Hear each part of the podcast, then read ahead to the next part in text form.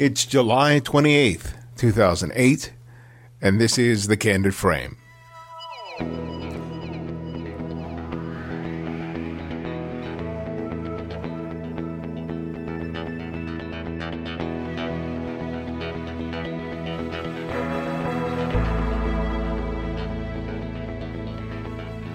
Welcome to another episode of The Candid Frame. Today's guest is Marco Antonio Torres. And uh, Marco is an old friend of mine back from our college days back, uh, back at Cal Berkeley. And Marco is an accomplished photographer, teacher, filmmaker, musician. He's a man of a jack of all trades, basically. And uh, he's always been one of those people that I've long admired and respected, not just for the kind of work that he produces, but because of his desire to share what he knows with others, particularly young people. And uh, for, ten, for over 10 years, he was a high school teacher in San Fernando High School, where he started a real unique program teaching high school students to use photography, filmmaking, uh, musicianship to communicate and to express things about their own lives and their communities. And he's been continuing to do this as he travels all over the world. Um, he's he's usually on a plane or in a hotel room most most times of the year because he's a, a really in demand speaker in terms of speaking about using technology not just for the sake of technology, but to be able to use it as a means of expression. And uh, it's something that we completely agree uh, agree on and uh, it's something that I wanted to talk about uh, for the purpose of the show. It's not so much a, a show uh, on photography as, as some of the other shows have been. Well, we speak a lot about the role of education, but I think it's something that's an important topic, and I think it's something that uh, that you'll you'll enjoy listening to. So here's our conversation with Marco Torres. Hey, Marco. Sorry, I just had to get it out of the system there. Yeah, you're having an adventure in mail order ah, purchasing of cameras. Gosh, everybody, listen very closely. Unless you know who the heck you're buying your machines from, your products from, please, please take it from me. It's not worth calling back. Let me tell you, there's 50 million people working in the sales department, answering the calls, making sure they tell you what you want to hear. But and they got one person on customer service, and they they only work like a half an hour, and you're on hold for 40 minutes unbelievable, man. Yeah. I mean, I just uh, I just lost six thousand dollars. I hope I get it back for the next fifteen oh, yeah. minutes. Yeah. yeah, you'll get it back. But what happens in the next fifteen minutes? Uh, well, it better happen today because you know I didn't want to, um, and you know I needed it for the weekend. But anyhow, everybody be leery of of buying stuff from companies where, especially expensive stuff that you really, really can't have can't access them regularly and immediately. But rather than talking about the frustration of purchasing equipment, um, one of the reasons I wanted to have you on because is, you know, I always enjoy our discussions about creativity. You know, which is something I really focus on on this on the show. Yeah. And uh, I know that's something that really kind of drives all the work that, that you do. But you know, like me, you started really young. Yeah. Um, making pictures. Tell me, tell me about how that began for you and what because I know your mom. Your mom yeah. is like a photographer. Was, yeah. that, was that how it started? Yeah, it was. I mean, I was always around photography. I know my mother and her brother um, on before they were 15 years old had owned like five or six photography studios in Mexico. I mean, mm-hmm. it's it's amazing how in Mexico that maturity age is a lot younger. So here's a 15 year old and a 13 year old who basically ran five and had a you know a bunch of people working for them as far as camera operators, dark room, retouching. And so, growing up, my mom obviously, when she got married, she gave uh, all of her um, her side of the company to my uncle, my godfather, and um, he ran everything. And basically, what we started to do is consolidate his different shops, and he ended up opening this one mega studio in Tepatitlan, Jalisco, in Mexico. And um, I was, you know, growing up and running around in the big studio where they had the different types of cameras from you know full frame cameras medium format cameras and um, some 35 millimeter.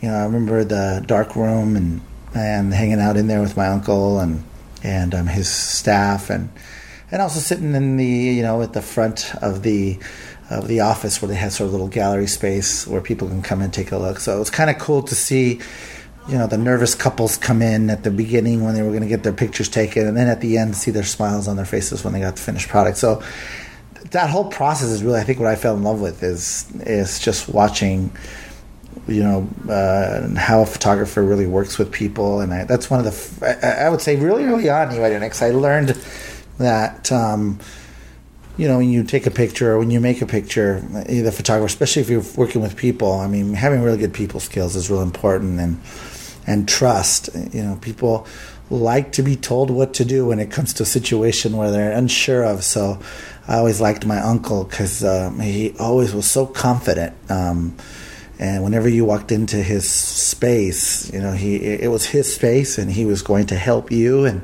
relax. I'm going to take over from here, and he did a really good job. And so, since I was a little kid, you know, I was very observant of everything, how it was done, how he did it, and um, uh, just the you know working with cameras, seeing those pictures upside down mm-hmm. on those full you know those full format cameras.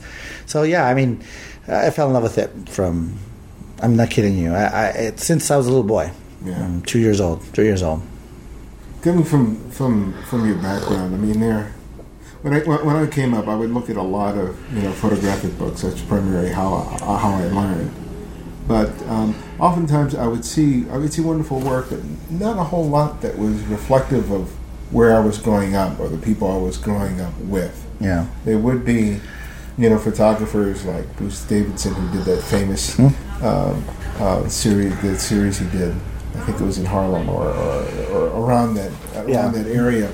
But it was always usually photographers, you know, from another culture yeah. were coming in and observing and sort of expressing something. So how how did you sort of perceive that or come to awake to to the sort of disparity between the people who are creating images and those who are being documented?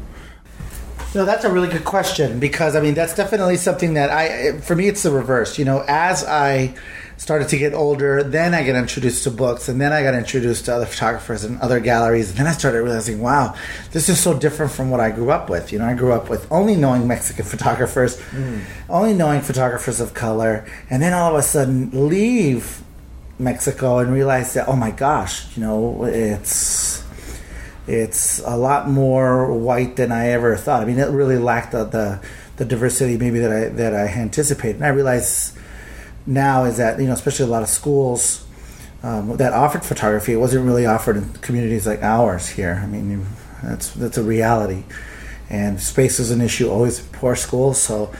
A lot of photography rooms had to have a dark room, which really was one classroom that took up two spaces, and that's just unheard of. And uh, in an urban school here in Los Angeles. I know that there were some schools that did offer photography programs, but in this particular area, that wasn't an, an option. But I know for me, when as I became very conscious of that, I mean, I really wanted to make sure that if I had an ability to work with other people who like to do pictures, especially people in our community, um, I did whatever I could to continue to encourage them to do that, um, especially when digital came out. I mean, whew, gosh that was so liberating. Because another thing too that people don't take into consideration is where do you get your stuff developed? Where do you have access to a dark room like in the hood? You know, so um, digital just changed everything. I mean, I, I literally put the uh, pedal to the metal uh, when digital tech when digital photography came out, and um, I think that hopefully what that does is that will change and I think it is. I think that will continue to change uh, the the face of what photographers look like. Yeah. and I think that, that having more diverse photographers gives you a different perspective. And I mean, that's obvious. People from different perspectives see different things differently. And I've always been fascinated. I've always been concerned that if it's pretty, uh, if it's if it's homogenous as far as the people who are taking the picture, if they're all from the same kind of neighborhoods and same type of situations, are they going to give you the same type of picture or a variant of the same type of picture? You and I've had this conversation in the past where if we give, especially like kids in this community or communities like where you grow up, cameras, they're definitely going to offer something a little bit different. And I think that it's it's up to us to try to promote um, the access and to try to promote this this art form because it's definitely something that uh, society can benefit if we just diversify the photographer and then also make available stages and gallery spaces, uh, whether virtual or physical, to let other people see the type of work that can be captured by people who look like you and me. Yeah. Tell us about the program you started at San Fernando High School here in, in California. Tell how that how it came about and what role did you see it playing in, in the students in that in that community? So when I I started a program about nine years ago, and it was a program basically just to start to get more uh, to get our community to wrap their heads around what technology can do to improve the, their qual- the quality of their lives. Um, I was really concerned early on when I became a teacher in shoot, 99, 98, I don't remember exactly the year, um, at how, since everything else was priority, like lockers and school safety and making sure you have enough algebra credits, I thought that we were really missing the boat at number one, having access to the super information highway. And um, so then one of the first things I wanted to do was just to start to create a dialogue at our school so that was not going to be left in the back burner. Um, as a younger teacher, definitely I saw the potential of what technology can do, um, uh, you know, for learning in general, not for schooling, not for teachers, but really just for learning. And um, when, again, as I mentioned, with with the with uh, with digital technology and the ability for information to be more than just text and numbers, and now to include image and include experiences and to include sound, I definitely saw an opportunity for kids in our community to reconnect to learning by having access to these different mediums.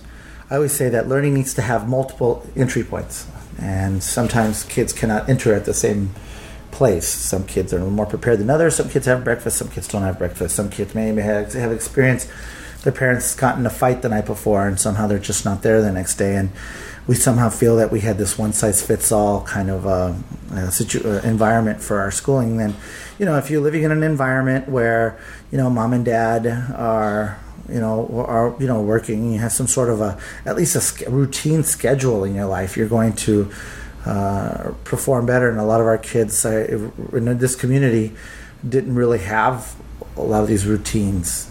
You know, we have a very transient working community where they change jobs a lot. Transient student population, 56% of our kids um, do not finish at the school where they started. So when I built a program, I built something that would give me what I call a week plan or a two week plan, where instead of looking at something that was going to be uh, following a kid for two to three years. I was really trying to build something that would give kids an opportunity, whether in a day or two or a week, to re engage into learning and to see that school is important. And the way that I felt that I can do it was um, through multimedias, through not only text and, and, and with numbers, but giving the kids an opportunity to take pictures and tell stories with pictures, to um, get a camera and turn the cameras on themselves, on their peers, on their family, on their community, and to help tell the stories that they know very well, that they're very comfortable with. Too many times in our communities, kids are being asked to look at the world from an outside perspective, and there's a disconnect. And I think that if we allow kids to look at their world with their eyes, but allow give them a stage to share that with the rest of the world, I think that that's very engaging because they other people, especially with the internet, it provides them a stage for someone to pat them on the back and say, "Thank you very much. I really learned a lot about your mother. I really learned a lot about your." Love for soccer. Can you give me an example of one of the one of the films that yeah. the kids did early on that, that, kind of reflects it? Yeah, well, one of the things that, you know, as a social studies teacher, one of the good things about um, my program is that I was never a, a process teacher. Like I didn't teach filmmaking, or I didn't teach photography, I didn't teach technology or web design. I taught social studies, which is a science of decision making, and so I had a lot of content to work from. Whereas a lot of schools that have they're more process based where they teach filmmaking. They have movies about filmmaking or websites about websites and podcasting about podcasting. Um, i really wanted kids to really look at things that they're very comfortable with. And one of the issues that we were dealing with was sexism. And one of the girls uh, to make a movie decides to interview her um, fourth grade niece about her image. How does she perceive herself? Is she ugly? Is she pretty? Is she fat? Is she skinny? Is she beautiful? Why is she beautiful or why is she ugly? And it was just a series of questions. And it was shocking to see this little girl talk about how she's ugly because she doesn't have blonde hair, she doesn't look like Britney Spears. She, um, um, you know, starts making all these pop culture references and things that how the media really affects what an image was, and to have that on video uh, was really powerful. I mean, I think we know that, mm-hmm. but for whatever reason, that combination of that innocent little fourth grader you're looking at, and her face and rocking back and forth, sitting on her hands, and just with a straight face answering these questions that she feels she's ugly because uh, she's a little darker than she needs to be. She's a little bit fatter than she needs to be. She's not necessarily wearing the nice clothes that people like Christina Aguilera and Britney Spears are wearing, and uh, and to have that video shown at a film festival and just almost feel the tension and then to have it shown like all over the world and to have the type of feedback that those two girls had i mean uh, Ibarionex, that just wouldn't have happened with a traditional term paper well we both agree that when it comes to teaching photography or filmmaking or any creative art it's not so much sitting down and and teaching people the technical stuff. You know that's sort of that will come later. eventually. Yeah. You know but a lot of people think that you know before you have to be creative you have to master the, the technical. And i think we've both seen in our experience how the reverse is quite quite quite the case. Um, but you know you're a teacher you, you you you know you go all over the world teaching educators how to you know use these computers and these softwares and these video cameras and stuff like that and that's that's what you're going against a traditional yeah. methodology of, of, of, teaching creativity or, or, or, some aspect of creativity. What is it that you think you want people to come away with when you're talking to them about that? that is probably the biggest challenge that I think teachers that I face when I do my workshops because there's still this even though it blatantly says and I'm going to be working with them on like the ability to be, help them being more creative and help them being more innovative, on helping them being create environments of ingenuity, on helping students, on helping teachers uh, understand that it's not the knowledge of the technology; it's what you do with it that's more valuable. I still, still to this day, probably, uh, I still struggle with that the most. One of the things I always tell teachers is whenever I whenever I think about technology, it's like this. If I wanted to go to across the United States, and I wanted to go to the Rockies first, and then I wanted to go to the to let's say the Dakotas, and then I wanted to jet across to New York, and then down to uh, Florida. What I would do is then I would s- sit with my mechanic or with an engineer to engineer a vehicle that would basically be conducive for that particular trip I'd like to take. So my needs should determine what type of vehicle, what type of medium I need to use to get to wherever I need to get to schools to this day are going to their mechanics and saying, based on the vehicle that you've already built for us, where can I go? That is a wrong approach. The, the journey should not be determined by the mechanic. The journey should be determined by the driver. And I think that for me, one of the things I always want teachers to get get across is what do you want to do? What story do you want to say? What really do you want your kids to learn? Let's put technology aside and let's write down some things. Do you want your kids to feel that they have more options later? Do you take a look at an issue and you ask some questions that you cannot find in Google?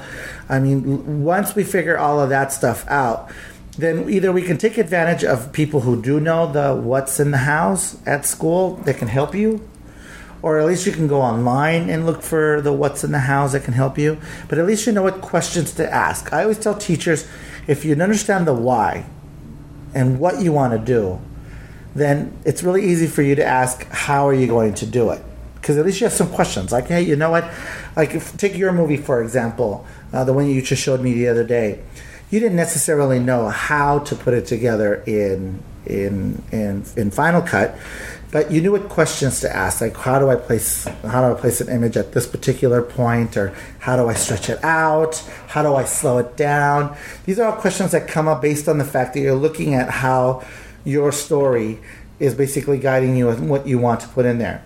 Later on, you learn more tips and tips and tricks that may help you.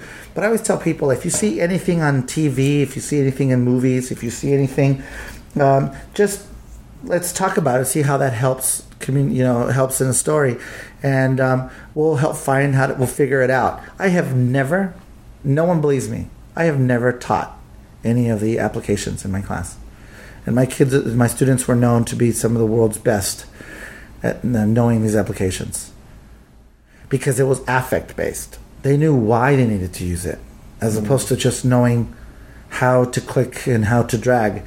They knew why. And um, I remember there was this one young man, Sal, uh, Sal Castellanos, who used to work with me, and he was asked to do some series of workshops at Apple around Final Cut Pro, which is a professional video editing tool.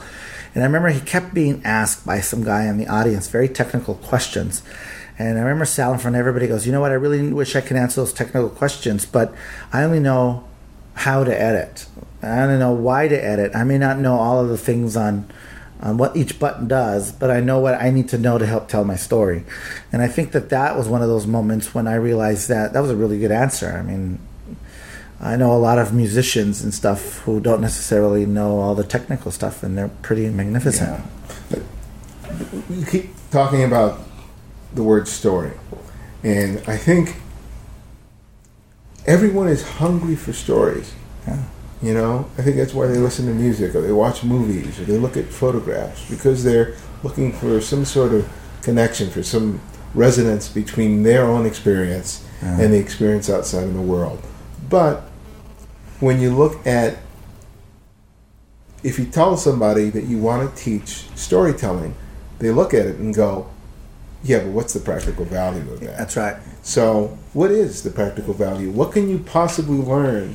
Whether even if you're not a, even if you're not a teacher, you know, and you're just a, a person who likes mm-hmm. pic- making pictures and making music, what can you possibly learn practically from storytelling?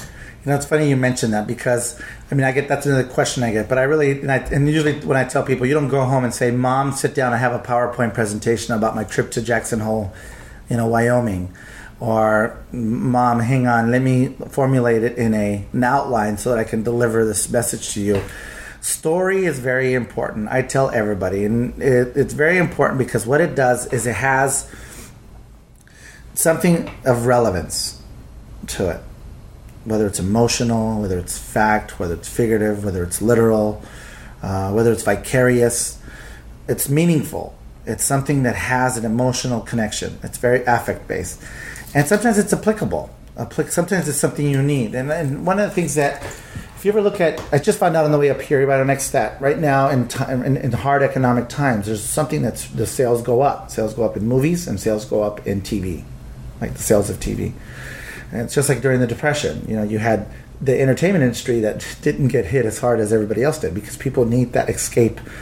Stories do a lot to an individual. They, that's those are things that that um, connect us.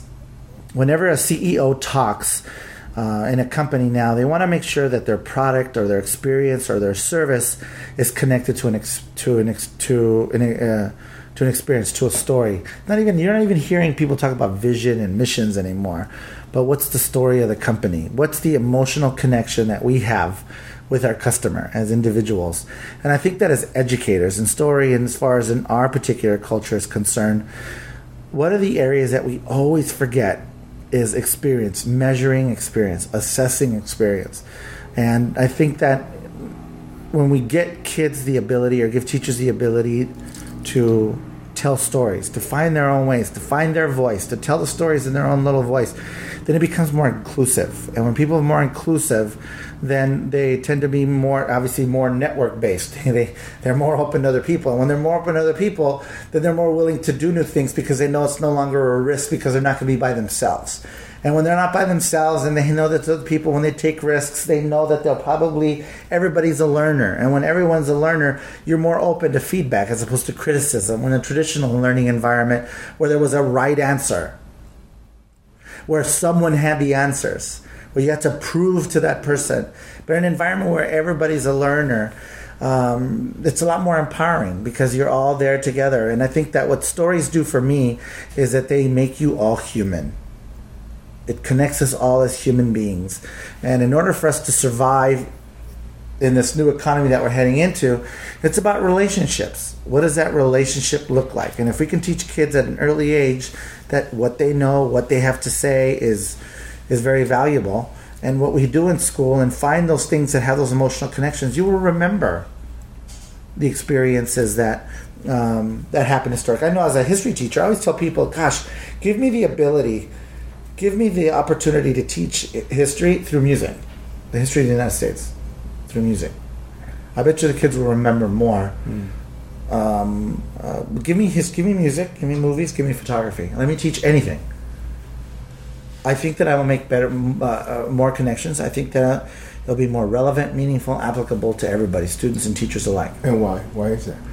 Uh, because I think that there's a lot more. I mean, your your brain is wired to receive that information a lot more effectively than just reading something through text and through numbers, and especially in other cultures um, where song, dance, image, story is a big part of, of, of defining who that culture is if you re-include that in schools, then you reintroduce new people that can um, help that learning environment. Yeah, Schoolhouse Rock comes to mind. I mean, Absolutely, I do remember that so yeah. vividly. I, I, you know what? For me, it's really funny you mention that. I, I, I, I show um, the pronouns one, and it's funny because I always tell teachers at first and students, "How many of you can tell me what a pronoun is?" And you know, there's there's that little uncomfortable quietness, you know, because sometimes people will forget. They'll know what it is once I show it, but at that moment they cannot, you know, fill out the right bubble, right? Mm-hmm. And I would say a majority of them. I mean, you'd be amazed, even teachers that forget for that moment. And then I show the whole thing about, you know, my name is Andreas Armadillo, and this is my armadillo, and my pet armadillo, and these are the sarsaparillas and one has a rhinoceros and but I don't have to say all that because I got pronouns and now I can say I love it and it loves me and she loves me and we are so happy and I remember that and I'm going oh my god I'll never forget that yeah. at all because it's got all of these different components to it and I think that uh, that makes more sense. even like algebra and, and, and like one of the things I always tell teachers, take algebra for instance. In California, the largest the, the area where you could actually scientifically show where kids struggle most in algebra is in fourth grade fractions and ninth grade ratios.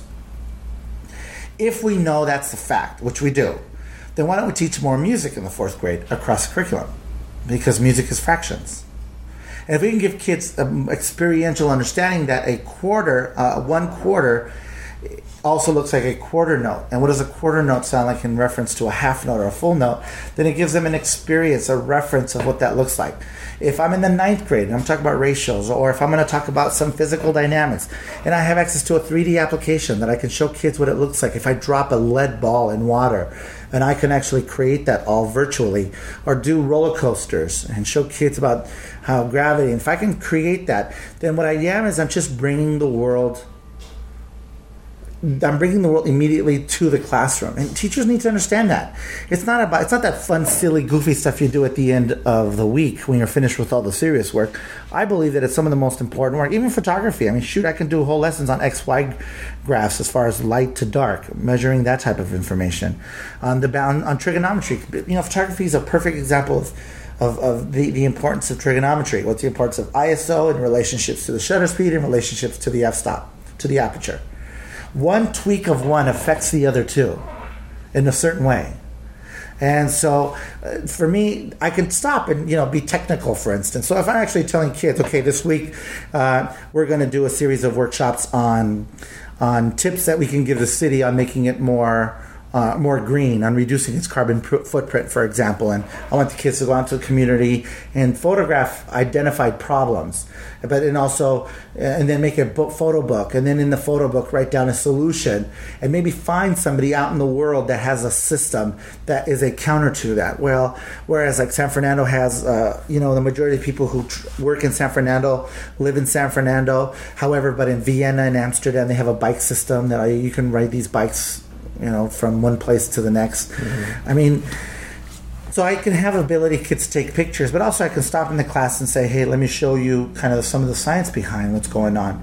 I have that immediate, relevant, meaningful, applicable component always available to me, and I think that this, this that's something that gosh, Ibarionex, I wish I can wave a magic wand and get teachers to realize that just because they learned it that way doesn't mean that's the only way that it should be taught. Yeah. And I think a lot of them do know that, but they're uncomfortable to change it.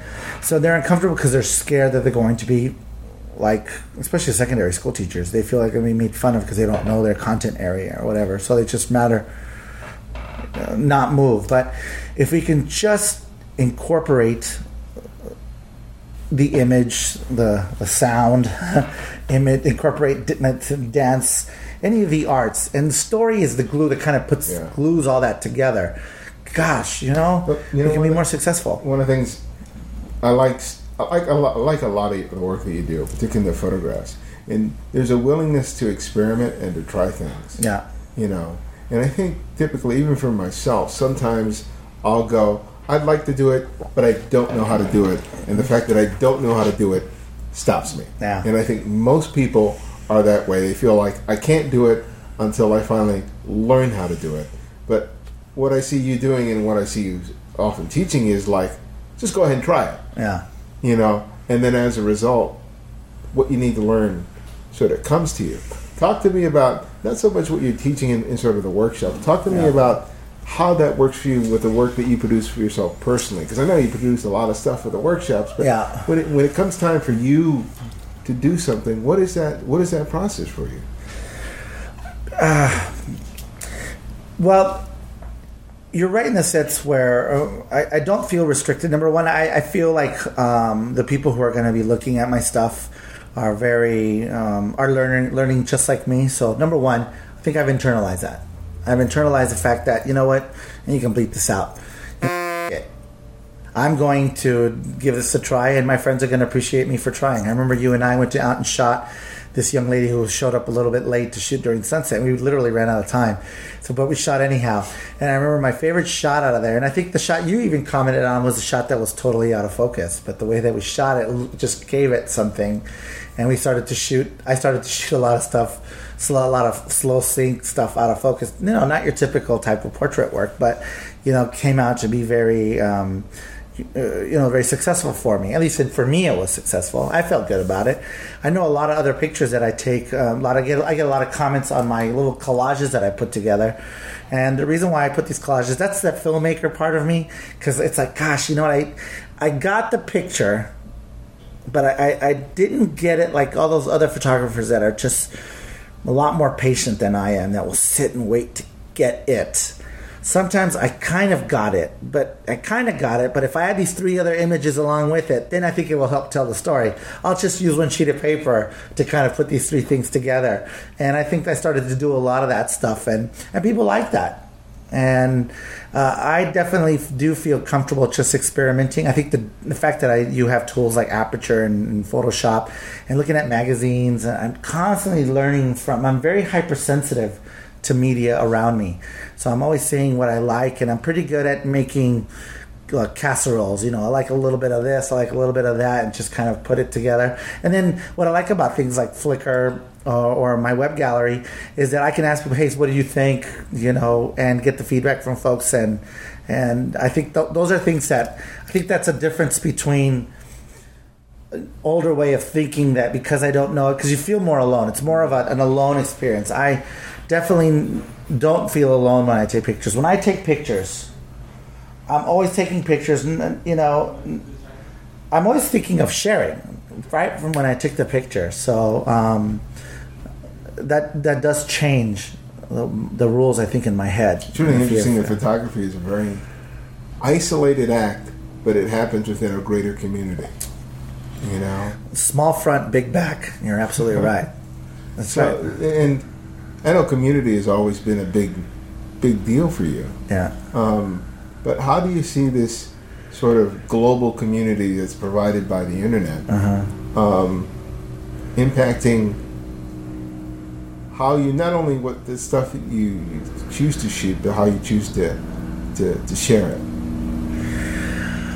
You know, uh, I mean, I think the one thing I learned early on is I learned that the more personal your story is, the more global it actually is. Um, and I think that people really want to know. You know what? Actually, I was thinking about this. Right? People really want to know your story. You know, they they can. I remember one time you said to me, "God, if I see another picture of of, of a slot canyon, I swear I'm gonna blow my brains out." Or if I see another picture of you know, of you meant I think of, um, of you know, pick another of a crashing wave. You know, for me, I mean that really resonates with me. I know that when I travel, and uh, you know, it is my trip about standing in front of the Eiffel Tower. Was my trip to Mexico about standing in front, you know, with holding my peace sign with the pyramids behind me? Is that what my trip is about? Is that the story? And I think that what the internet does, especially with me, like uh, when I when you talk about community, I loved leaned in experiences. I like to get in there. I like to look at people's faces. What are they doing? Uh, um, I like to get those relationship type of shots. I'm, I'm huge. I'm sure you've seen my work. Yeah. I mean, a lot of it is about your relationship with other people, with content, with context, with experience, and um, uh, when when I take pictures of place, you know, there's to get the full story, you have to see more than just one image. You know, it's just I, I don't do it with one image. I don't have the talent that other photographers do. I've, I've got to hold you for four or five images just so you can get an idea of how it went. You can even tell if a, if an event went well based on, you know, on how people's body language is. And uh, to me, that's really important. And I think that when you post it and you share it with other people, I think I mean I'm hoping that that's what they get as well. I hope that they like, hey, you know what? That was a looks like a fantastic event. Oh, Marco, great job. I'm to have this event in my community, and can I share them with you? And I think that's when those friendships and those relationships uh, come in.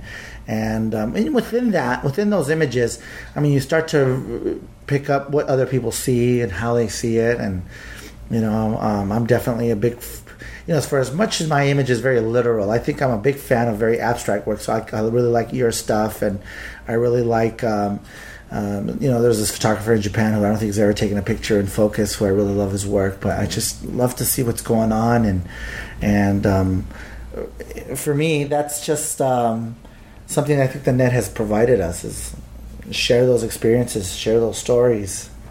That's why I like visiting your, your Flickr site when you're traveling yeah. all over the world because I get to see not just what you're doing, but you photograph, you know, like things that you're eating. You photograph your your swanky hotel rooms, yeah. your, you know, all those little details. So I have a greater sense. toilets. yeah, not just where you are. Yeah. But what some of the experience is, and I think that's that's really kind of one of the things that I really enjoy about seeing how you're using those sites because I think to a large extent, we think of photograph photography as the individual photograph, and it can be that. It can be that that, right. that print, but now it can be so much so much more. Yeah, because of the opportunities opportunities we have to be able to share yeah. not just one image but multiple images. Yeah.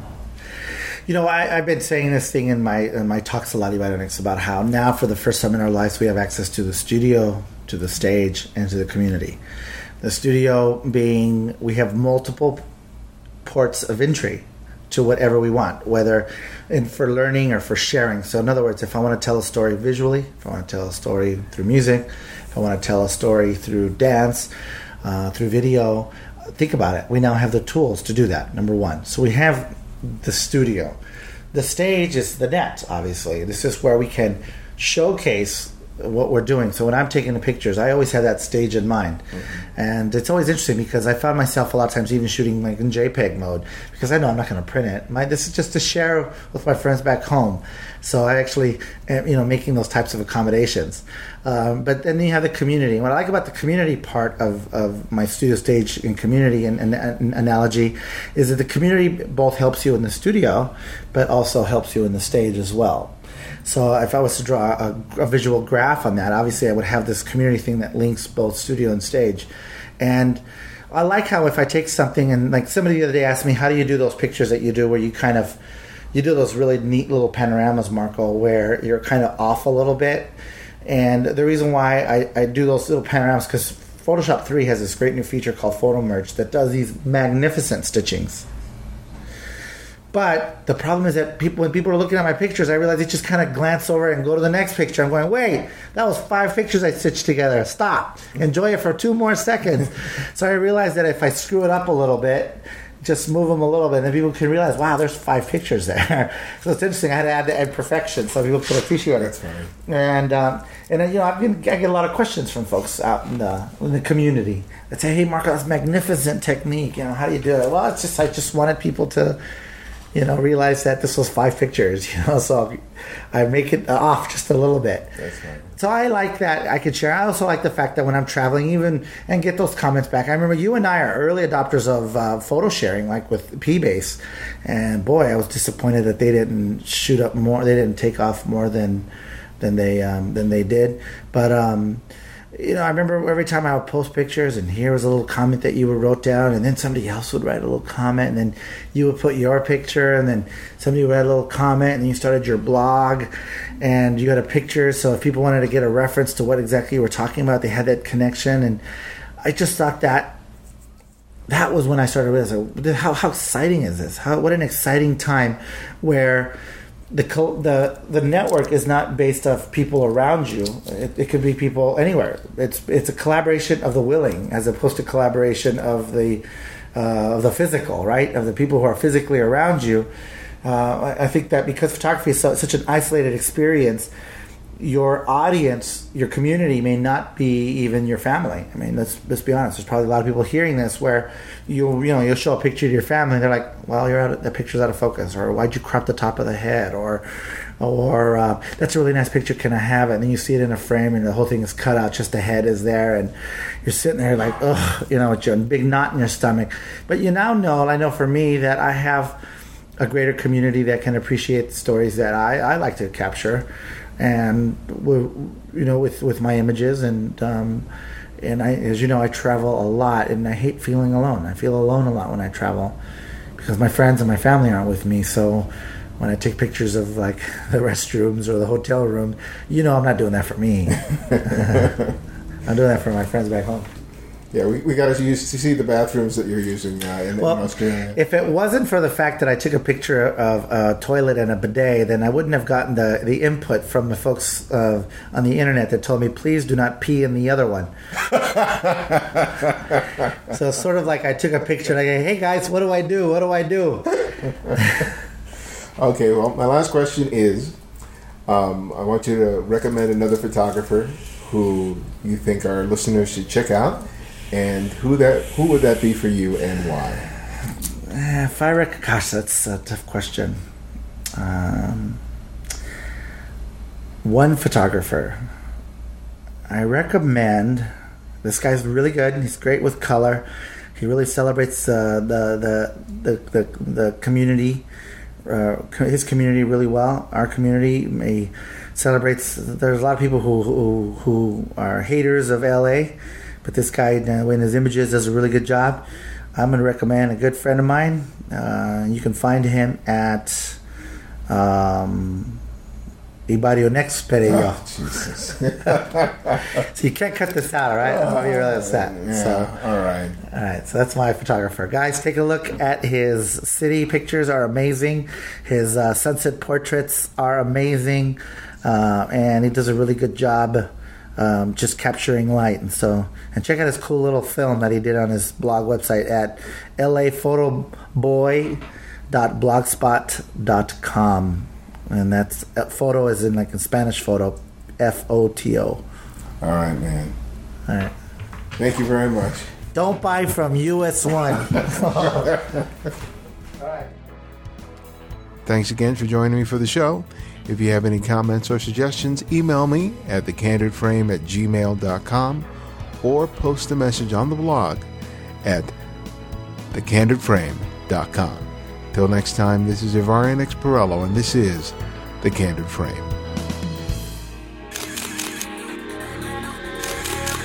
Check out this show and more great photography podcasts at photocastnetwork.com.